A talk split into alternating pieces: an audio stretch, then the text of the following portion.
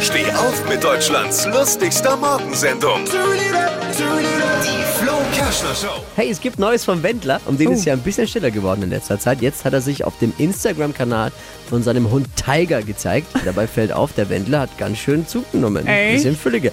Der Typ ist einfach die Härte, oder? Corona hat er geleugnet, aber die Corona-Pfunde nimmt er mit. Da bringt sich doch einer für die neue Staffel The Biggest Loser in Position, oder? Der Wendler gemeinsam mit seinem Vierbeiner Tiger oder wie er, der Wendler es nennt, Kompetenzteam.